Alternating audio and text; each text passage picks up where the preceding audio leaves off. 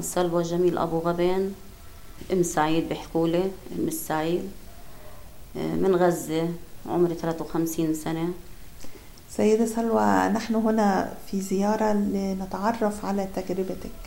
لديك تجربة فريدة أنت مقيمة في غزة ومصابة آه، بمرض السرطان.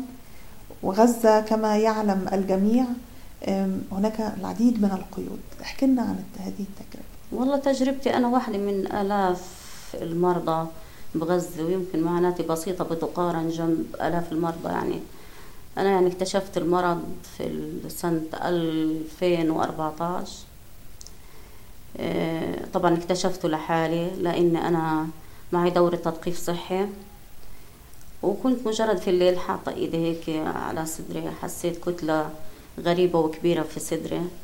فحكيت لابني بحكي له أنا معي تهيألي سرطان. حكى لي أنت إيش اللي بتحكيه؟ أنت يعني تفاجأ ابني انصدم. حكيت له يعني تخافش هذا أمر الله حتى لو فيا سرطان يعني. إيش يعني؟ السرطان بموتش يعني؟ وكلها أمر بيد الله. وهيك حكى لي الصبح بدك تروحي على الدكتور. وانت بخوفتيني وانت بصر إيش؟ قلت له يا راجل أنت التاني مش حروح على الدكتور ولا حاجة. وسيبها لله أنت التاني حكى لي لا بدك تروح على الدكتور. فالصبح رحت على المستشفى الأردني لأنه طبعا أنت عارفة المستشفى وبدها فلوس وبدها مصاري وتصوير إشي فقالوا لي إنه المستشفى الأردني يعني مجانا. وأنت بتعرف الظروف اللي بمر فيها شعب غزة يعني والحصار والإشي. ففيش فلوس متوفرة فيش شغل فيش عمل. وجوزي مريض من ال... وكان عامل إسرائيل في سنة الألفين وقاعد يعني ما بيشتغلش. ومريض معاه أزمة ومع عضلة القلب وإشي. فرحت على توجهت أنا وابني على مستشفى الأردني فحكى لي الدكتور آه والله موجود. كتلة يعني حجمها كبير جدا. بس بدنا تعملي لنا صورة ماموجرام آه، بمستشفى الشفاء. أعطاني ورقة وتوجهت لمستشفى الشفاء أنا وابني. فالدكتور اللي هناك بقول لي مين بعتك؟ قلت له المستشفى الأردني. قال لي هذا بس شاطر في التحويلات علينا ويبعت علينا. إحنا المستشفى فيش فيها إمكانيات فيش فيها أجهزة. قلت لابني تعال نروح. خلاص ما فيش بدهم مش يعملوا بلاش. وروحت. صارت الحرب. آه. وضلتني قاعدة في البيت فترة الحرب كلها. بعد الحرب في واحدة صاحبتي قالت لي طب ليش ما تروحي مثلا على مستشفى تاني؟ كم من الوقت كان والله يمكن شهرين. يعني الحرب تحملت يمكن حوالي شهرين. آه. رحت على المستشفى أصدقاء المريض. حكوا لي إحنا ما في عنا إمكانية. كان معي جوزي حكى لي خلاص بنروح على الهلال الأحمر. رحنا له بطلب على صورة الموموجرام سبعين شيكل وأنا ما معيش منهم يمكن عشرين شيكل. طلعت هيك اللي هو الدكتور فهم حكى لي طيب اطلعي فوق في متابعة للرعاية والأمومة. هذا بيعملوا لك لو سجلت للأمومة بيطلع لك بعشرة شيكل الصورة.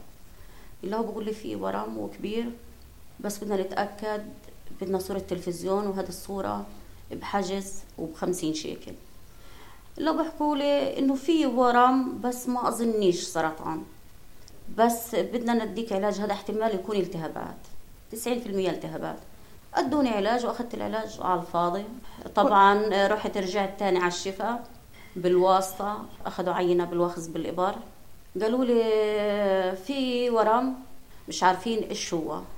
وكل ده بسبب آه قالوا آه قال عدم وجود الإمكانيات. آه فهذا إيش هذا قالوا لي إنه يعني إحنا بدنا نستأصل لك اللي هو الورم بس بدنا نحجز لك العملية.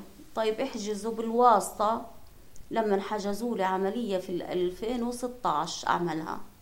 من سنة 2014 لل 2016 أخذت الورقة الحجز. طبعا ما قعدتش برضه توجهت للمستشفى الأهلي. برضه دبرت فلوس ورحت عملت عينة. أخذوا لي برضه عن طريق الوخز اتصلوا علي بعد عشرة أيام حكوا لي إنه في ورم بس مش قادرين نحدده. بدك تروحين على دكتور اسمه عبد المنعم لبد دكتور أخصائي. طبعا هذا حسابي. اتصلت عليه قلت له يا دكتور قديش العينة؟ قال لي بس تعالي. قلت له لا عشان أعمل حسابي. قال لي 500 شيكل بتكلفك. فحكت لجوزي لازم أرجع تاني على الشفاء أتابع في الشفاء. أنا بدي أتابع مع الدكتور أيمن سعد. هذا الدكتور أيمن سعد بالشفاء. جزاه الله كل خير يعني. حاول يساعدني قدر المستطاع. يعني بإمكانياته. باي حاجة بده يساعد باللي يقدر عليه. طبعا عودت من أصدقاء المريض الي اخو في الرضاعة آه، يعني واصل زي ما تحكي في البلد في السلطة هاي. قال لي روحي على أي دكتور وأنا بدي أدفع لك يعني شوفي. أنا فبعتوني على الدكتور صبحي سكيك. قال لي أنا بعترفش بكل تحاليلك هاي. بدي تحاليل من أول وجديد. طب من وين أجيب لك؟ يعني أنا تحملت فوق طاقتي وأنا أتداين ما حدش راضي يداينني وبعدين؟ اتوجهت وعملت كل هذه الفحوصات. برضه طلعت نفس النتيجة. مش قادرين يحددوا في مرض في كتلة بس مش قادرين يحددوا إيش نوعها. وفي النهاية تم تشخيص لا. برضه في النهاية قال لي الدكتور صبحي سكيك بدنا نعمل لك صورة رنين مغناطيسي. بعتني وين على الشفا الشفا حولتني على الأوروبي. الأوروبي هناك ركبوا لي الإبرة وخلصت. إلا الدكتور في آخر لحظة سبحان الله الله رايد لي إني يعني يكتشفوا لقيت المرض. حكى لي الدكتور أنت بتفوتيش في الجهاز. بقول له ليش؟ قال لي أنت ناصحة. وزنك زايد يعني. حكيت له لا يا راجل أنت شايفني فيل؟ مش لهالدرجة. طب الزلمة اللي فات قدامي يعني ناصح وطويل يعني بفوت. قال لي لا بتفوتيش. قال لي بدك تحويلة يا مصر يا على إسرائيل. كتب تقرير رجعت تاني للدكتور أيمن سعد قلت له واحد اتنين تلاتة تصور الدكتور اللي كتب لي التحويلة في الشفاء لسنة 2016 كان موجود. بيحكي لي أنت إمتى معك المرض؟ بحكي له من قبل الحرب اللي سنة و... وأربع شهور. حكى لي لو معاكي سرطان كان مت روحي روحي على دارك ونامي. وبعدين كيف اكتشفتي بقى؟ حكيت له طيب أنا بس بدي أعمل صورة الرنين هاي وبعديها والله أوعدك أقعد في بيتي. وح- وحولتي فعلا آه، أعطاني ورقة ورحت عملت بالغاء خارج تحويلة وحولونا على المقاصد. بالقدس. القدس. آه. وطلعت هناك. طبعا ما اعترفوش بكل التحاليل عملوا لي تحليل من أول وجديد. لو بقول لي بالفعل اللي عندك مرض سرطان خبيث ومنتشر يعني؟ واصل للغدد اللمفاوية للحظات انهرت فكان جوزي صار يلطم ويصرخ ويتصل على أهلي بغزة وعلى اخواتي الحقوني مرتي معها سرطان وبدها تموت وهيك. قلت له تتصلش على حدا؟ أنا المريضة مش هم أنا بدي أقرر قراري.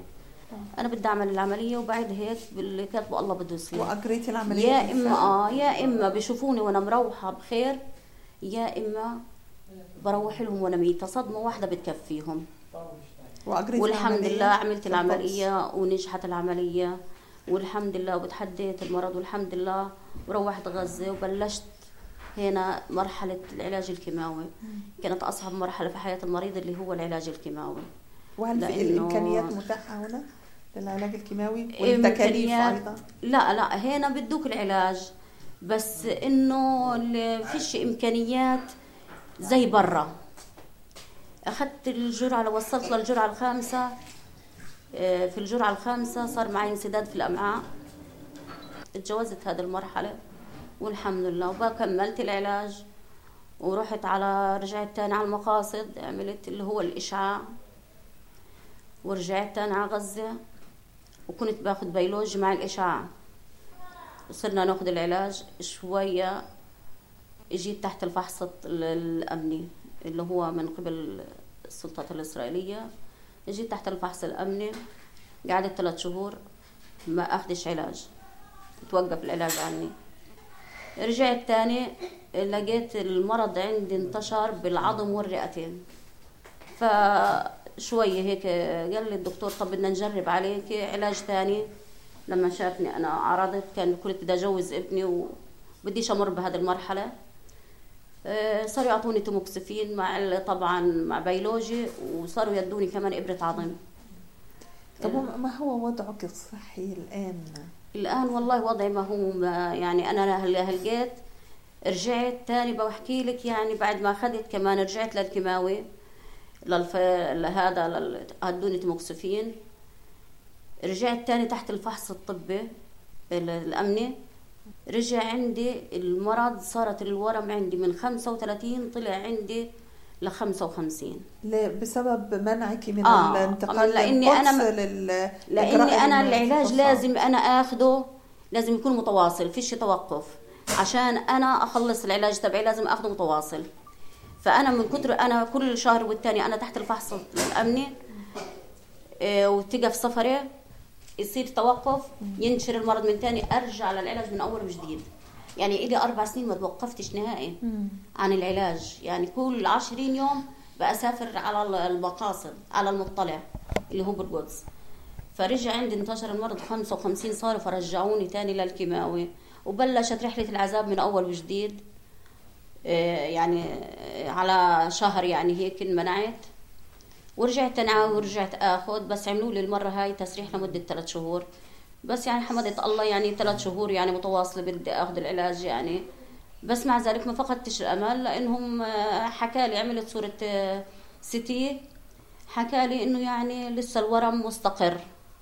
يعني لا هو انتشر ولا إحنا مثلا قلصنا إلا إنه موجود في مكان محصور. يعني وهذا إشي بطمن.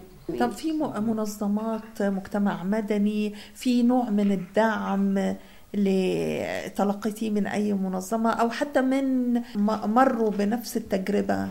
دعم متبادل مثلا تجربة. أنا والله منظمات أنا ست ما بعرفش أروح ولا بعرف أجي. بس أنا آه، هي مؤسسة العون والأمل. آه، في أول بداية مرضي ناس حكوا لي عنها فتوجهت إلها. كانت الأخت إيمان شنن طبعا الله يديها الصحة وطولة العمر يعني احتضنتنا وصارت تعملوا لنا ندوات يعملوا لنا أيام ترفيهية كنا نروح يوم ترفيهي كل أربعة كانوا يحتضنونا نروح نرفه عن نفسنا يعني نطلع الكبت اللي جواتنا نغني نرقص يعني كل واحدة تحكي قصتها. زي تقولي كونا أسرة صغيرة القوة اللي استمديناها من بعضنا وكانت دعمانا يعني مؤسسة العون والأمل أدتنا حافز كبير يعني. إحنا هنا لكي ننقل قصتك إلى كل الناس الذين يستمعون إلينا. ما هي الرسالة في الآخر؟ جملة رسالة من هنا. الرسالة إحنا كمرضى يا ريت يا ريت بنناشد كل المنظمات كل الدول إنها توفر لنا مستشفى. إحنا كمرضى سرطان لأنه مستشفى الرمسيس صغير جدا وما بحت يعني كم كبير فيه ناس فإحنا يا ريت يعملوا لنا مستشفى كبير مزود بالأجهزة مزود بدكاتره لأنه الدكتور واحد عليه حوالي 50 مريض ما بدي فيش وقت كافي للمريض. وإحنا بنناشد إنهم يوفروا لنا أجهزة وعلاج حتى العلاج. أنا هيني مريضة سرطان ومحتاجة مسكنات حتى المسكنات ما هي موجودة عندنا بغزة. بعاني وبصير اصرخ طول الليل وفيش مع ذلك مسكنات حتى ما هي متوفرة بالصيدليات. المسكنات لمرضى السرطان وهذا تكلفة باهظة علينا كمان. ويا ريت يعني إحنا هذا الإشي يوفروا لنا إياه. ويا ريت يعني كمان بنحب نناشد سيادة رئيس آه، دولتنا ورئيس الخ...